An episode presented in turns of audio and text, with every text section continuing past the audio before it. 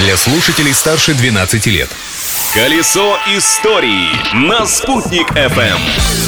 Большой солнечный привет всем! 22 ноября в календаре. Историческую справку этой даты приготовила Юлия Санбердина. Готова поделиться? Открытие дня. Исторический момент случился в этот день в годы Великой Отечественной войны. 22 ноября 1941 года начала работать «Дорога жизни» на Ладожском озере. Это была единственная транспортная артерия, которая связывала блокадный Ленинград со страной.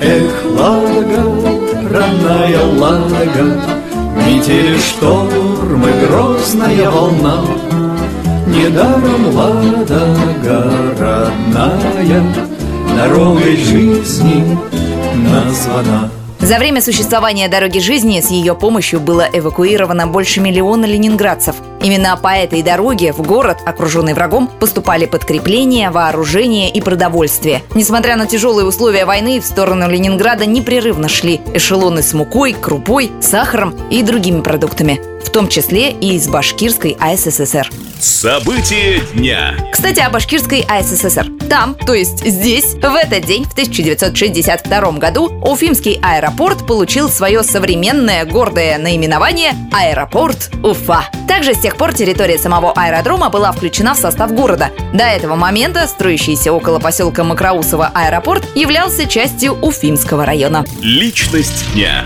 Еще одно событие случилось в этот день в наших краях. 22 ноября 1957 года в Уфе родился художник Эмиль Якупов. Человек, который не просто любил шрифт, а жил им и горел. Но в первую очередь он известен тем, что стал соавтором международного знака российского рубля. Вы его точно видели. Это буква «Р» с горизонтальной черточкой на ножке. Вот как сам Эмиль Якупов вспоминал работу над этим символом.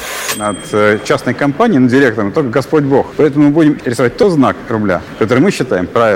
И этот знак будет использоваться, а не тот, который примет какой-то чиновник, который в этом не разбирается. Мы сможем еще валютой своей гордиться, а то деньги есть, а знака нет. Это не по-человечески.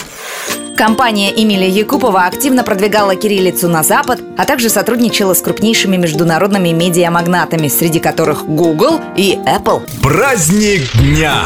Помимо именинников этого дня, сегодня необходимо вспомнить А. Сыновей всего мира, Б. Психологов России. Сочетание необычное, но именно эти два праздника отмечаются сегодня, 22 ноября. Как сказал однажды именинник этого дня, популярный современный российский писатель Виктор Пелевин, окончательную правду русскому человеку всегда сообщают матом. Так что я, Юлия Санбердина, пожалуй, на этом закончу свой рассказ, но завтра продолжу. Ведь прошлым нельзя жить, но помнить его необходимо. Колесо истории на «Спутник FM.